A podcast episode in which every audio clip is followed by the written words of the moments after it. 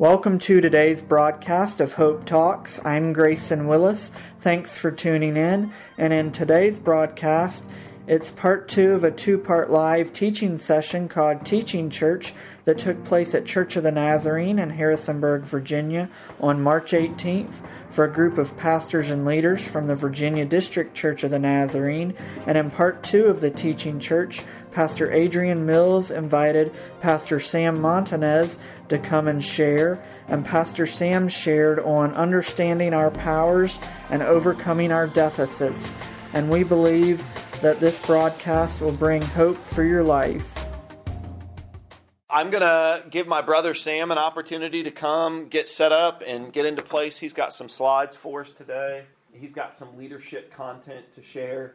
But let's, before Pastor Sam comes and shares, let's spend a minute uh, praying for our district leaders, praying for Dr. Phil Fuller um, and, and, our district team. And so let's pause for a minute, uh, whether you're in the room or online. And let's pray for our leaders today. They serve faithfully, and I know at the local church level, we're experiencing all kinds of decisions and how do we move forward. And, and so certainly our district leaders are doing that. And so let's let's pause for a minute and lift up our district leadership today. Uh, Lord, we're again we're grateful that we don't do this alone.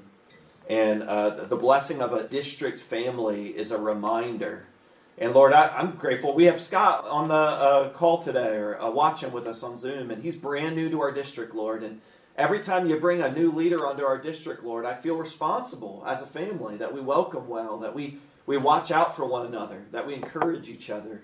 And so today, I, I thank you for the gift of journeying together. And Lord, we thank you today for our leaders. We thank you uh, for Dr. Phil. We pray for him and Cheryl today. Um, I don't know all the burdens that they're facing.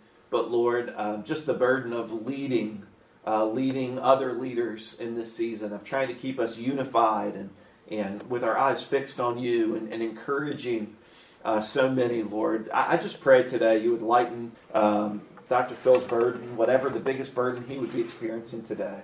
Pray that you would encourage him, Lord. I pray that we could be an encouragement to him.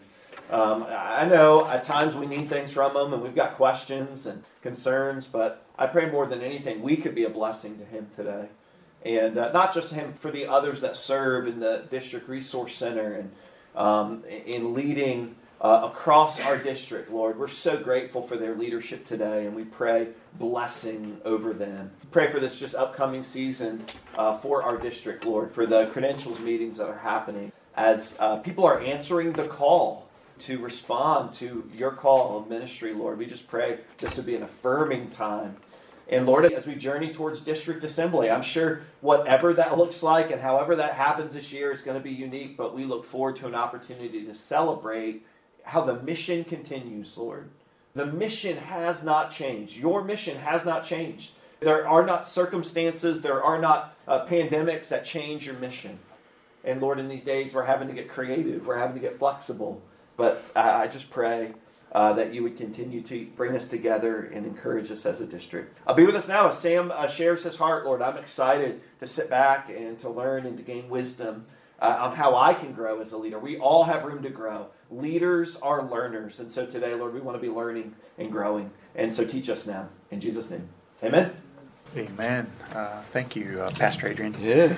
Well, uh, when Pastor Adrian asked me if I would do a little segment uh, on any topic, uh, I thought, uh, what do I talk about? So um, he suggested, well, talk about something that's happening in your life right now. So I um, uh, was talking to him about uh, the power that we have, or authority, whatever you want to call it, influence. And the deficits that we need to overcome. And uh, so uh, we came up with this neat little title Every Leader Has Power uh, to tap into and deficits to overcome. And I know we shy away from the idea of having power, right? Because, you know, we're all Christians and we think, well, you know, um, that's a position of privilege and so forth. And, um, uh, and we, we want to we wanna be the servant, you know. Um, but we all have power. All of us. Every single one of us has power. So every leader has power to tap into and deficits to overcome. Uh, the key is to understand the source of that power. where does it come from and how one is using it. And uh, as well as understanding the deficits uh, in our lives that become obstacles because they do become obstacles. And for some of us, they even become obstacle even into our adult years and um, keep us from accomplishing the things that we want to accomplish, the progress that we want to accomplish uh, in our lives, in our work, and in our relationships. So, uh, with that in mind, uh, every leader has power to tap into and deficits to overcome. It's like the two sides of a coin. So uh, I want to begin by providing a definition of power, uh, and here's a, a, a, simple definition that we're gonna uh, we're gonna go with, and the capacity to influence. That simple, and we've all heard definitions of power and influence and authority, but this is what we're going to be using uh, for the talk this morning: the capacity to influence. Richard Gula uh, said this um, about power. He said, "Power." Is what enables us to make things happen or not. Uh, he also says everyone has power, but not to the same degree. And that's very true. We all have power, uh, but we don't all have it to the same degree. Um, uh, power as influence is always relative to our source. That's another thing that he says about power. It's always relative to our source. And uh, I think the statement that uh, really uh, strikes me the most and causes me to contemplate uh, the importance of the power that we have is we are at risk of ethical misconduct when we minimize, ignore, or misuse our power. Uh, if we're not in check, if we're not processing this, if we're not looking at uh, the source of our power, where's it coming from, uh, how we're using it, and so forth, we really run the risk of ethical misconduct. Um, so, uh, power often implies privilege, status, uh, being above others. Um, but the reality is that we all have it to a greater or a lesser degree. So, um, some of us use it for good, some of us use it for bad, some of us use it to help others, some of us use it for self gain. Uh, and this is true in every position that, uh, I mean, if you're breathing, you've experienced this. You know, if you work, whether it's a nonprofit, religious organization, secular work, uh, doesn't matter. You, you see this at play. You see this at play. Um, so uh, some of us may use it to help others, while some will use it for personal gain. Uh, some use it aggressively, and some shrink back, literally shrink back from using the power that they have given uh, has been given to them.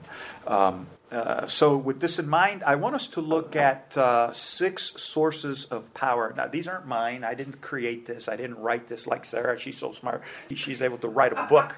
Um, I'm kind of envious of Sarah. And uh, uh, so, I, you know, these are not mine original, uh, and you probably identify with some of these, and, and then maybe you might think, well, they, there might be another source of power in addition to that. Um, later, I'll give you the sources of uh, where I got the material. But I do want to say that part of this has been for my own personal journey. You know, I got into this uh, just doing a self evaluation just trying to be more emotionally intelligent and socially intelligent. So, you know, that's just, this is stuff that I've done for me, for me, because I want to be a better husband, a better father, a better pastor, a better leader, a better uh, team player. Hmm. Uh, so uh, I just decided years back, you know, I, I, really, uh, there's some things in my life that uh, I need to understand a little bit better. And uh, so I went through this journey. So, um, so here's the first one.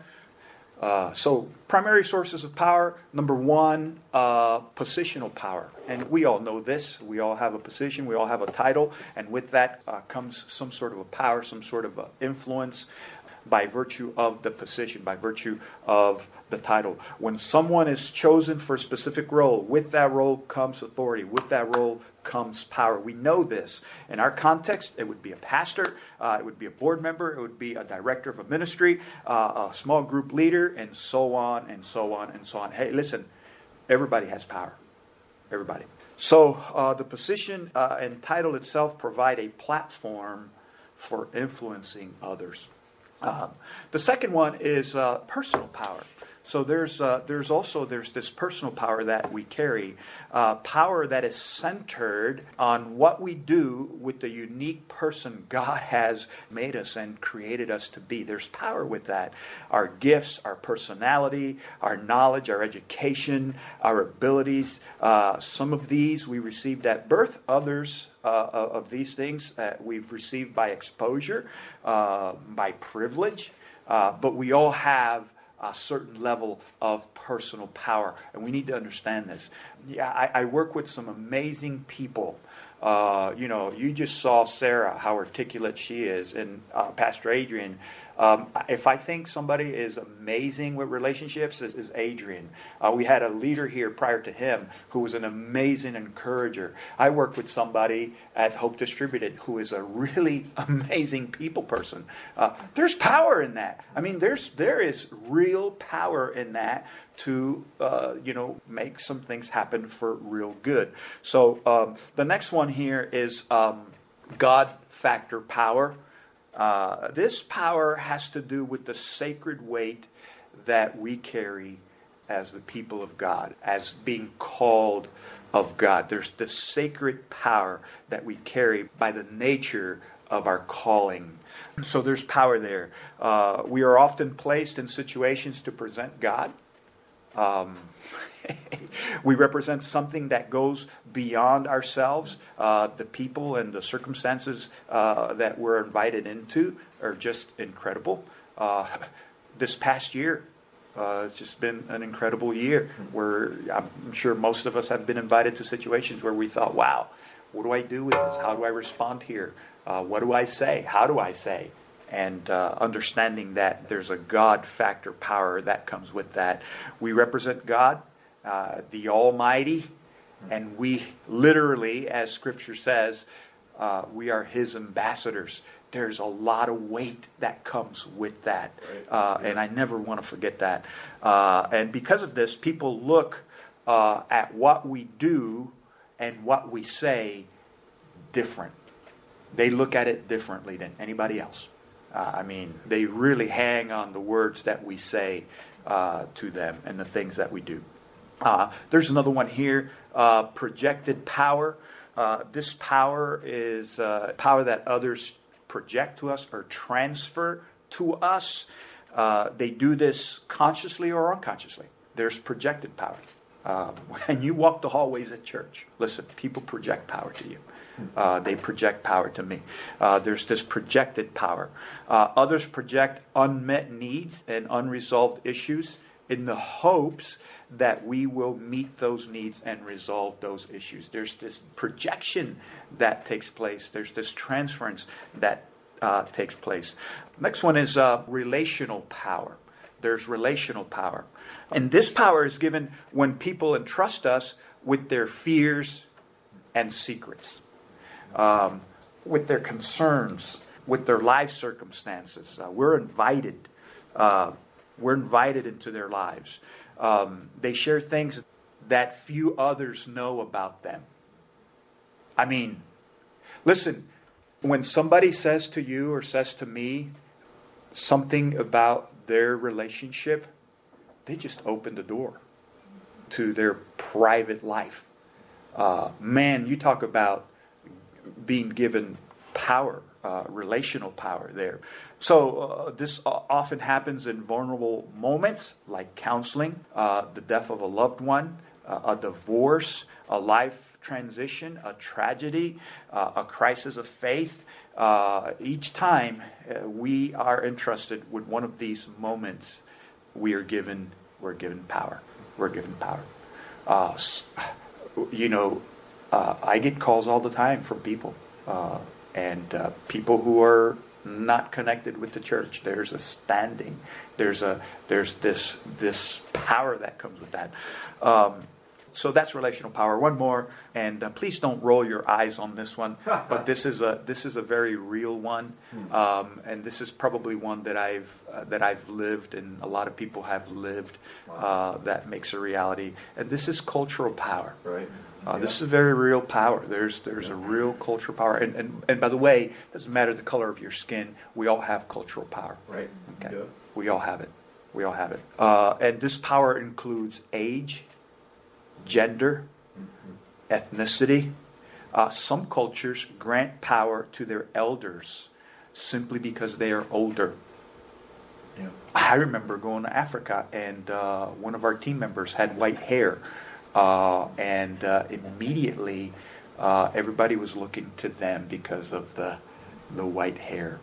Um, in other cultures, in other cultures, men carry more power than women.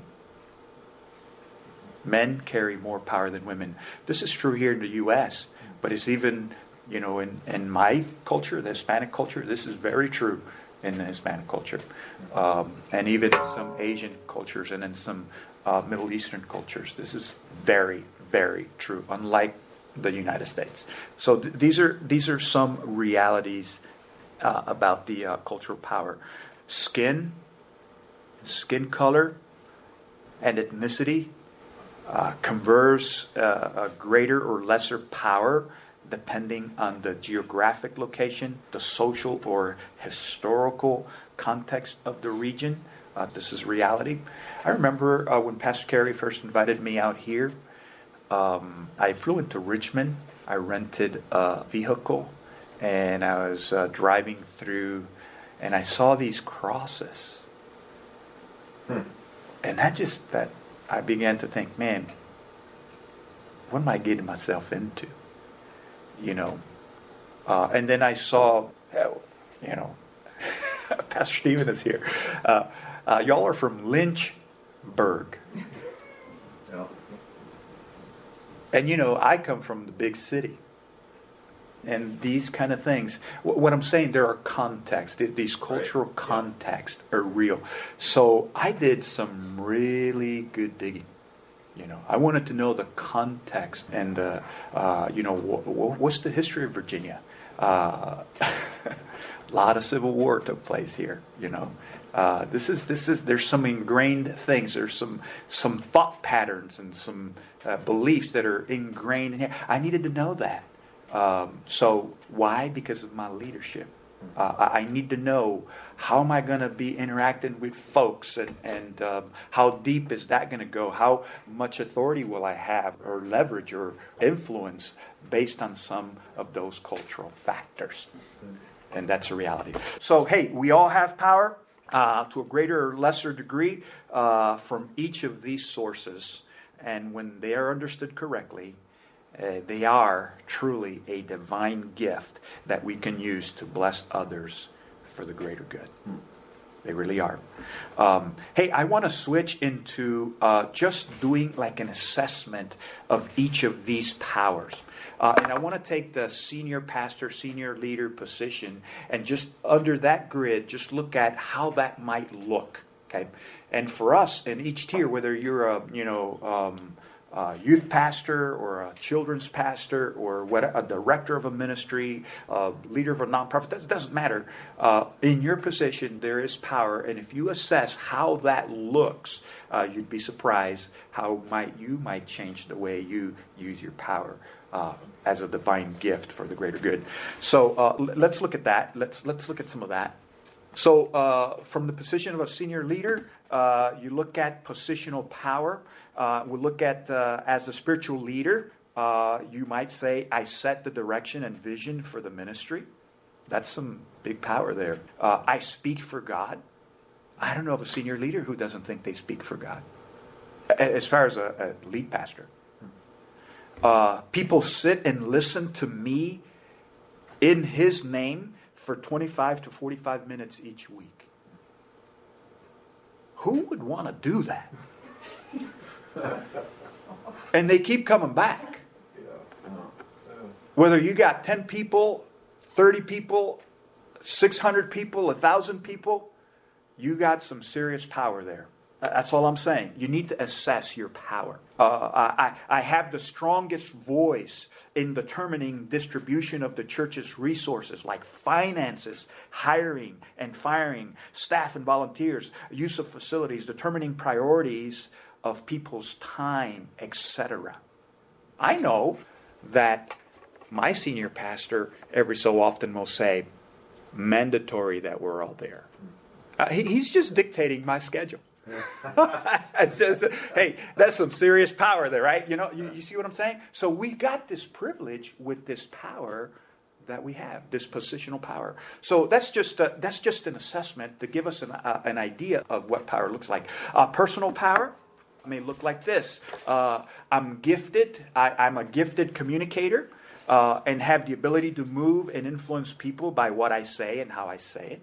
Uh, I, I'm more familiar with the Word of God than most, with insights based on years of study as well as ministry experiences. My gifts and abilities enable me to lead and manage uh, the many different parts of my church, uh, delegating responsibilities uh, uh in order to sustain and build community. Uh, and these are this is you know how do we look at this? The God factor power. Uh, when I speak and teach, people are listening for God to speak to them through me. It's a reality. I mean, there's not a day where I don't wake up and uh, there's not. You talked about decision making on, you know, just to, for your dress. I mean, Sunday mornings, it's like, I already picked up my stuff the night before and I'm ready to go because I'm that kind of type of personality, you know. Uh, Sunday morning comes, I'm kind of paralyzed, you know, and I'm like staring at the closet and I says, I says, well, if is what I'm to say congruent with what I'm wearing? Is this to detract? You may not have that issue, but man, I, I just, it, it's just a serious thing for me. Um, but, um, uh, yeah. People expect to hear God from me. And pastor, Sunday school teacher, children's leader, youth leader, listen, they're expecting to hear God. So this is this is critical. Uh, people trust me as pastor and representative of Jesus, and they often tell me things about their lives few others know. This is a reality. How many people come to you and say, Pastor, my husband is having an affair? Pastor, my wife is having an affair. This is the third affair she has just had. I don't know what else to do anymore. Nobody knows that. But they come to you because there's a God factor. There's a God factor there. Uh, so, this is a, a critical thing. Um, people, some of whom are strangers, uh, invite me into significant transition moments into their lives deaths, uh, life threatening illnesses, births, weddings, graduations, and retirements. Um, they want you to speak into their lives. Um, let's go to the next one here. The uh, projected power. Most of the time, people see my best gifts and qualities, but not my faults. But not my faults. Some idealize who I am beyond what is true. I'm very aware beyond what is true. Others may be jealous of me, they even despise me. Uh, people who did not experience positive relationships with their earthly fathers um, or parents often look for affirmation. Uh, that's not on your thing, that's on my notes. Um, uh, because of my personality, gifts, position, and apparent success as a leader, some people receive everything I say and they do so uncritically. They just receive it at face value. Some, some never question it. Some never, you know. So I'm very careful. not, not to tell people, you ought to do this. I'll just say, so what do you think you ought to do? so uh, understand your power. You have it. Um, let's go to the next one relational power. As a result of my years at the church, uh, long term members are deeply loyal and overlook my foolish mistakes and imperfections. You know, as long as they're not moral mistakes, ethical mistakes, uh, and to a certain degree. Uh, every time I offer pastoral care, at key transitional moments uh, in people's lives, their love for me and loyalty to me increase. I, I, I recognize that. Every time I serve as pastor or teach, uh, and enable people to meet God, I gain a little more power and trust from those I serve. And then let's talk a little bit about cultural power here. How do you, how do you, how do you view that one? Um, how do we, you know, um, uh, in my context, immigrants in our church attribute to me additional power as an American and as a pastor who has influence in the community. Let me tell you, Pastor, even in your community, immigrants will do that to you as well. You have that additional power uh, that they attribute to you. Uh, many Hispanics, out of their roots in Catholicism, view me with profound, seriously, with profound respect, uh, with access to the profound mystery of God. Um, they call me Father at times.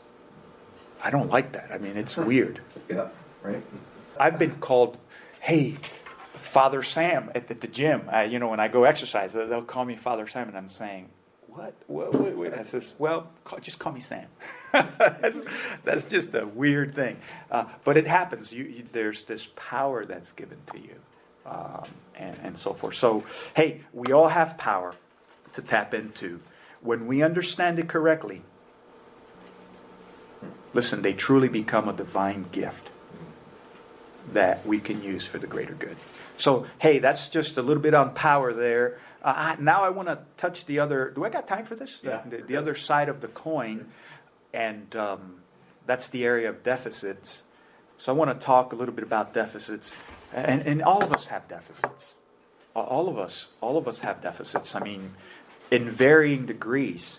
And uh, whether it is a character flaw or a blind spot uh, that uh, we are totally totally unaware of deficits impede they undermine and they sabotage the progress we want to experience in our lives in our work and in our relationships.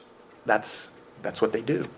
Um, so i want to give you a definition of deficit uh, for this context here having a deficiency uh, uh, um, a lack or impairment in amount and, and quality or in ability uh, or capacity. So oftentimes there's a source to that deficit. Uh, just like there's a source to that power.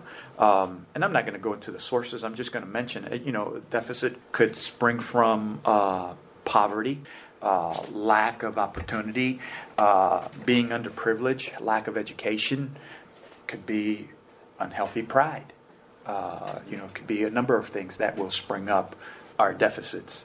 Uh, so I want to be able to illustrate deficit in this way, uh, using the story of John and Benjamin. There's no John here today, and I, I was I was saying so. I, I, I need to put a name to this. I'm, I'm really picky about when I give illustrations. I'll, I'll use names that nobody's in the room because sometimes we feel like we're labeled, you know.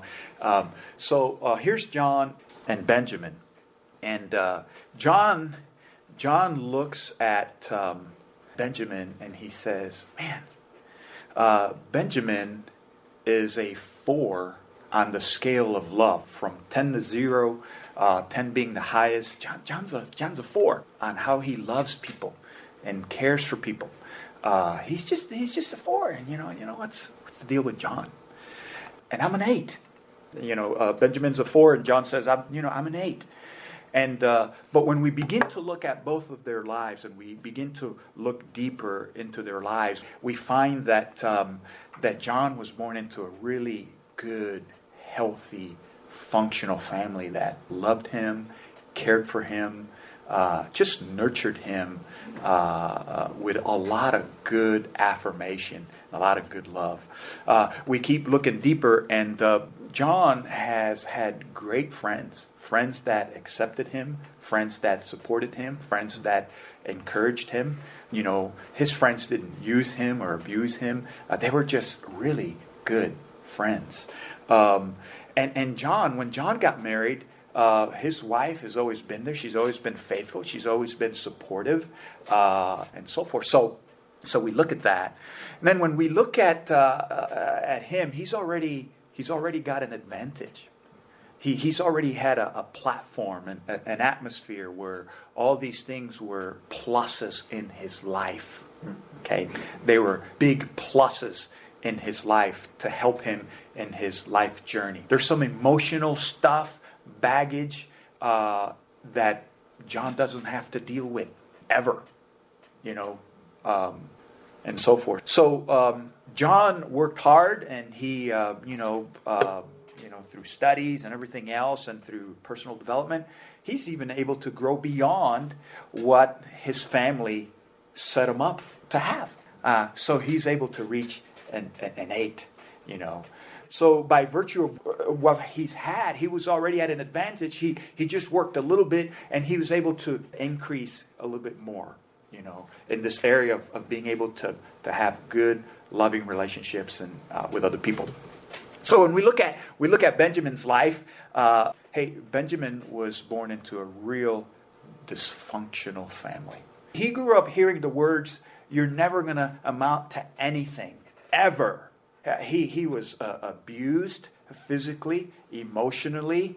Uh, you know, as he was growing up, he just struggled uh, he didn't. He didn't. He he wasn't. He didn't feel affirmed or respected or valued. He was just basically in the way. That's how he was made to feel as he was growing up. His friends, uh, his friends, if you can call them that, they weren't really friends. You know, they were just around, and uh, you know, if they can get something out of John, they would get something out of John. But when things got really tough, and when John began to open up, you know, they just didn't want to deal with that. Just didn't. And um, uh, and then you know uh, Benjamin gets married, and uh, as he is navigating through relationships, um, he realized that his wife has been faithful to him at numerous times, unsupporting. It's just having a real tough go of it. So Benjamin decides, you know, I'm gonna I'm gonna work. I'm gonna I'm gonna apply myself. So he works and he equips himself and he does some learning and some growing and he gets to be a four on this scale of growth. But you understand that John started with a deficit. Here's the thing you need to understand he started with a major life deficit. And he had to overcome a lot just to get to zero and to go beyond zero. So in reality, his journey his journey has been much much harder and longer and if you had a ladder the rungs on the ladder that he had to climb have been a lot more than John had to climb just to get to a 4 okay so that's my little example about deficits now we all have them whether you were born in a good family or not we all have deficits um, so I just want to share a few things on uh, just four things quickly uh, that I personally, uh, by the way, I'm not Benjamin, uh, but I can relate to Benjamin. In fact, I, I can relate. Hey, listen, I grew up uh, in poverty. Uh, my dad divorced my mom. Um, I never lived with my dad. My mom's a deaf mute, so she had a rough go of it. There's five of us. Uh, but she's also was, because she's passed, a huge inspiration. Because later in life, she had to overcome some of those deficits. And some of those were personal deficits, like handicaps, personal handicap.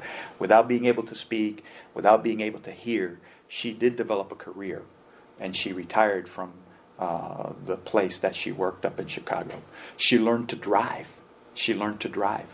Uh, she decided at a very key moment in her life uh, you know, just in my early teenage years, where she decided, I will never take another food stamp check ever again. And she raised five of us. So that's her deficit. She overcame some of those things. Now, I had some emotional scars as a result of that. Because growing up, I would walk through the city, and I remember uh, going to the garbage cans of the restaurant, from restaurant to restaurant, just to find a morsel, a piece of bread, uh, some leftover French fries, whatever it is, so I can satisfy the hunger in my stomach. I'm not proud to say that. I, I probably shared this story maybe three or four times, uh, probably this being the fourth time. Not proud of that. It doesn't make me feel better. Uh, but I just want to give you some context on deficit. So, growing up, I would walk by a McDonald's or an IHOP. I would, in my mind, this was so ingrained inside of me, I will never ever be able to eat in one of those places. Now we have other great places. I'm sure you have a favorite restaurant. You you have a place where you celebrate your birthday or your anniversary or some sort of a great occasion. never mind that. I mean, I, I would have never thought about that. I never ever ever thought that I would own a car, let alone a home. I remember when my mom moved us to Chicago the little apartment we lived in. It was a studio apartment. Five of us crammed into the, a studio apartment. It was awful. I remember walking everywhere. I hated it. I hated going shopping. I hated going shopping. We used to take this little this little cart that opens. It's it's like a wire mesh cart. You've seen those with two little wheels. And we walk miles to the grocery store. And I had to drag that stuff home. I was embarrassed. I never had the nice tennis shoes. and Converse, that was the big, Converse and Pro Keds were the big gym shoes of the day uh, when I was growing up. And man, what I would give to have a pair of Converse. Hey, you know, we pay like 60 bucks for those nowadays, or 70, it's probably even more than that. They were $15 at the time. And that was like, I'll never own a pair like that, you know? I used to buy these plastic imitation shoes from Woolworth. you can literally, literally, you can slip and slide on concrete with those. That's the best we could do. I had to overcome that. So, with that comes some really emotional issues and some other things, you know, some um, uh, self esteem issues, some inadequacy type of stuff that affects uh, affects you. So for me, I'll tell you what I what I did uh, to overcome some of my deficits. Um, I took the first step. I took the first step. This is about taking the initiative. This is about taking ownership. I just took ownership for my life, for today, for tomorrow, for my future. I just took the first step.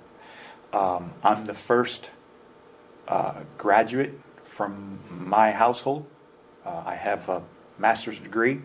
Um, I love to learn, uh, but th- that, that wasn't easy. Uh, that was not easy. When I was at Olivet, I failed English twice. That was hard. It's difficult. That was a it's a big journey for me. Um, so I took the first step. You know, I took the first step to learn. I took the first step to grow.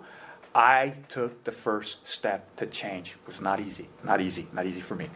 Uh, hey, listen, I developed this idea that the world does not owe me anything. Absolutely nothing. The world, hey, you don't owe me anything. None, none of you have nothing on me.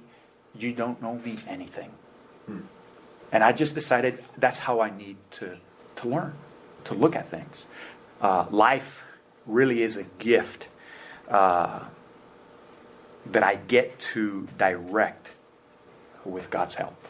So that's the first thing I did. I just took the first step. And um, the second thing I did is um, I used what I learned wisely. I, I, used what I learned wisely. And let me, let me say a little bit more about that. Um, uh, and I'm here, I'm talking about the information I knew about me. I, I, knew about why am I this? Why, why am I angry? Why, why am I so resentful? Why do I just give up and say, well, if they don't want anything to do with me, well, forget them. I don't want anything to do with them either. Uh, if they don't accept me, well, you know, I, I don't accept them. You know, why, why do I do that? Why, why, why is that so ingrained in me? Uh, well, it gets beaten down in you as you as you grow up, right? It's part of the part by deficit. You might have other deficits. So for me, that was a that was a big deal. That you know, how do how do I overcome this? How do I? And so when I learned about my life, where I could I could have said I could have said, well, if, you know, if I had a dad at home. Uh, that was there, supportive and loving and caring and nurturing, and, and showed me how to how to you know overcome struggles and and uh, stick with it, finish a project, and all this. Other. I could I could have said that. I, I, I could have said if we weren't poor, uh, then life would have been different. You know, people wouldn't be laughing at us or jeering at us or, you know, just making jokes at us and, and things like that. If only my mom, if only God would have given me a mother who could speak and hear, uh, you know, then, uh, then listen, listen, listen. I took all that information and instead of using it to excuse and to justify my deficits in relationship,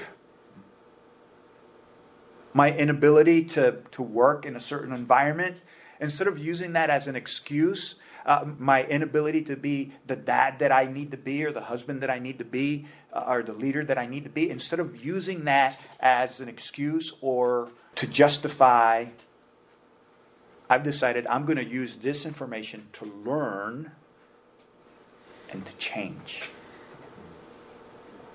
Got to do that. Most people use that information to justify and to excuse their own dysfunctional behavior. And that's a reality.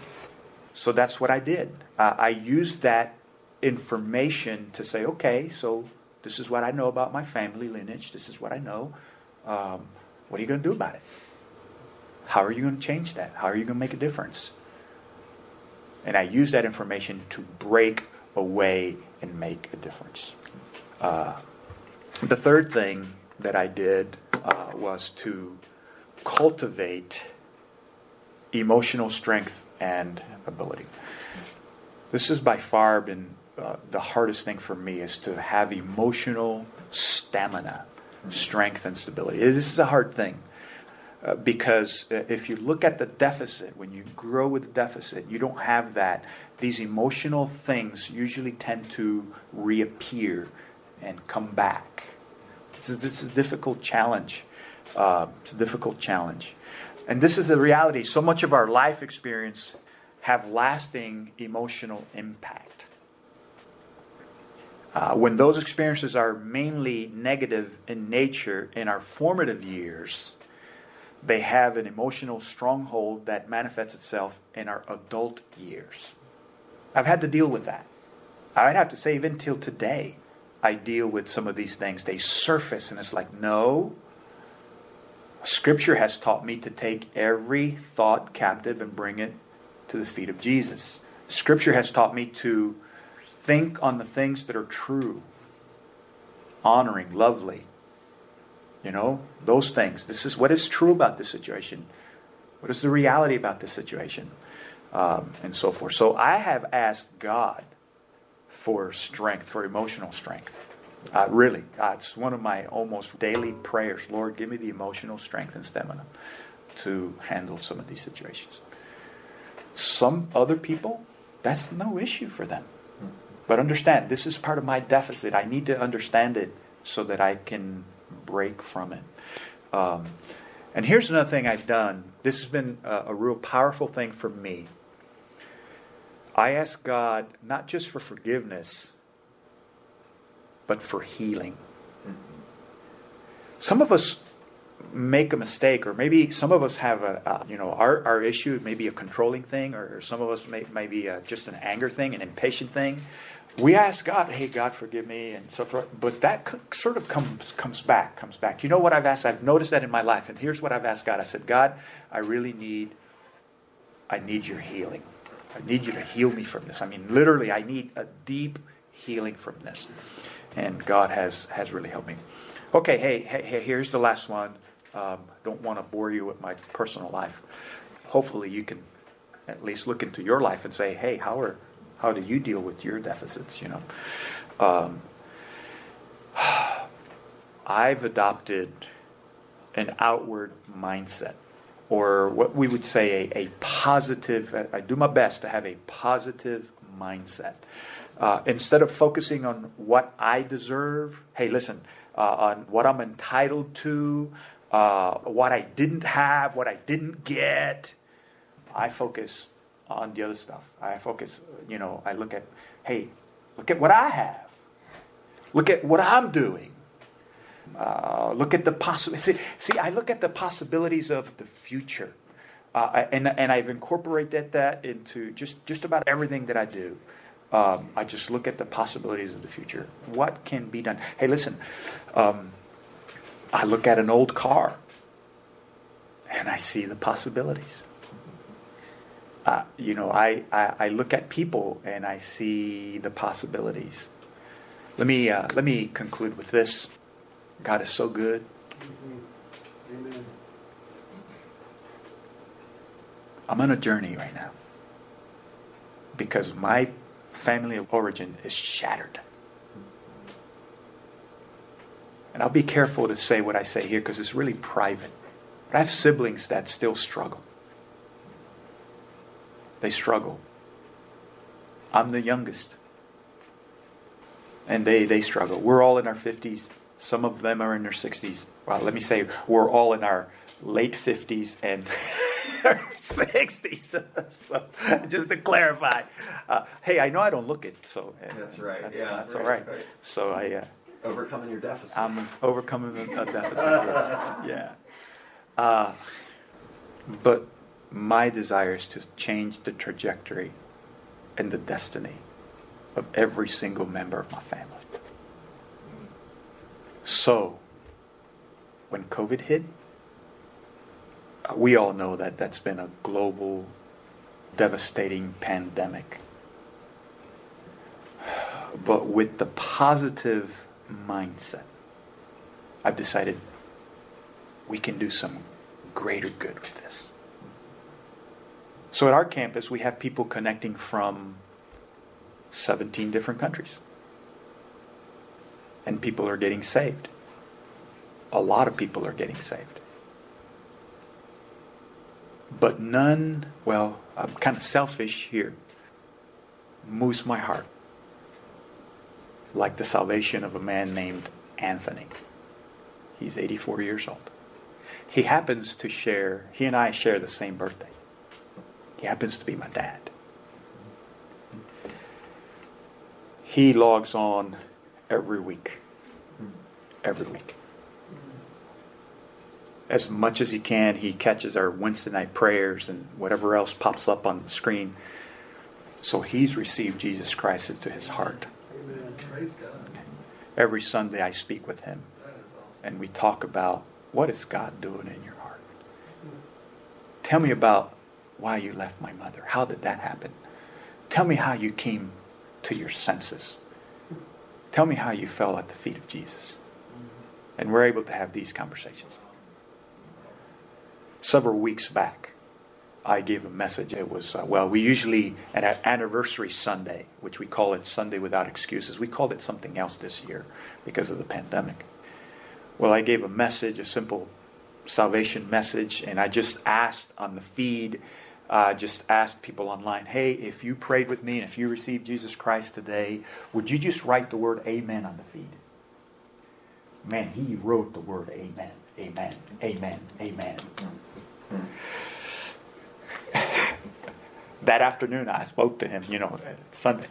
So, so he's sharing and he says, I couldn't do it fast enough. But he had already accepted. He just wanted to make it make it public. Listen, if I'd be honest, I shouldn't even be sitting here. Uh, but I believe God gives us all power to tap into.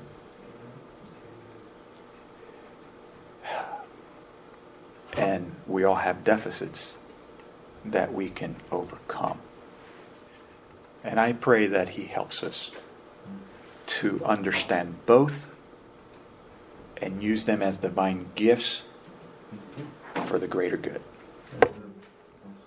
Hey, I want to give you some resources here, some books that have helped me along this line. Mm-hmm. Uh, Emotional Intelligence by Daniel Goleman, right. a good book. I'm sure many of you probably already read it. Uh, Necessary Endings by Henry Cloud. I had to read that one twice. The uh, Emotionally Healthy Leader by Pete Scazzero. I read that a couple times as well, and some of the materials today comes from his his book. Uh, the Outward Mindset uh, Seeing Beyond Ourselves by the Arbinger Institute.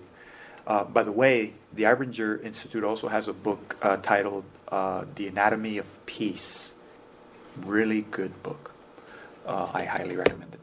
So, anyways, just want to leave you with those resources. Uh, I'll just leave that on the screen for people Yeah. to look at, uh, Great. write down. Yeah. Uh, and uh, thank you, Pastor Adrian. Hey, thank you guys for listening.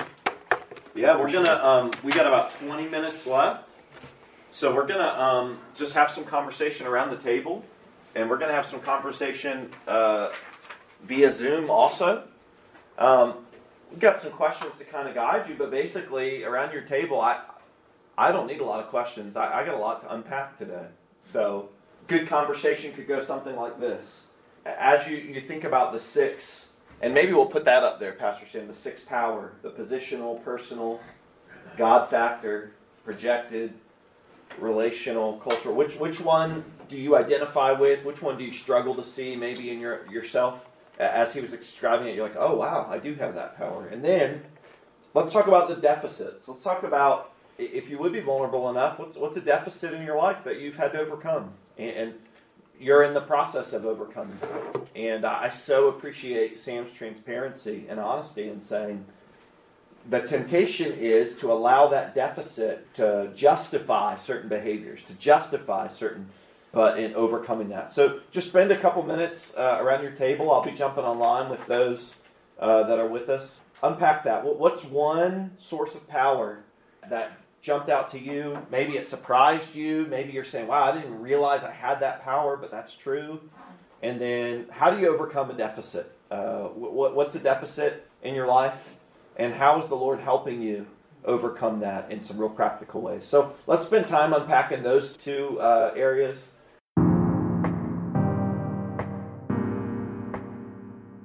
Thank you for listening to today's broadcast of Hope Talks. We pray that it is brought hope to your life. We also would like to invite you to subscribe to this podcast for the latest updates and new episodes.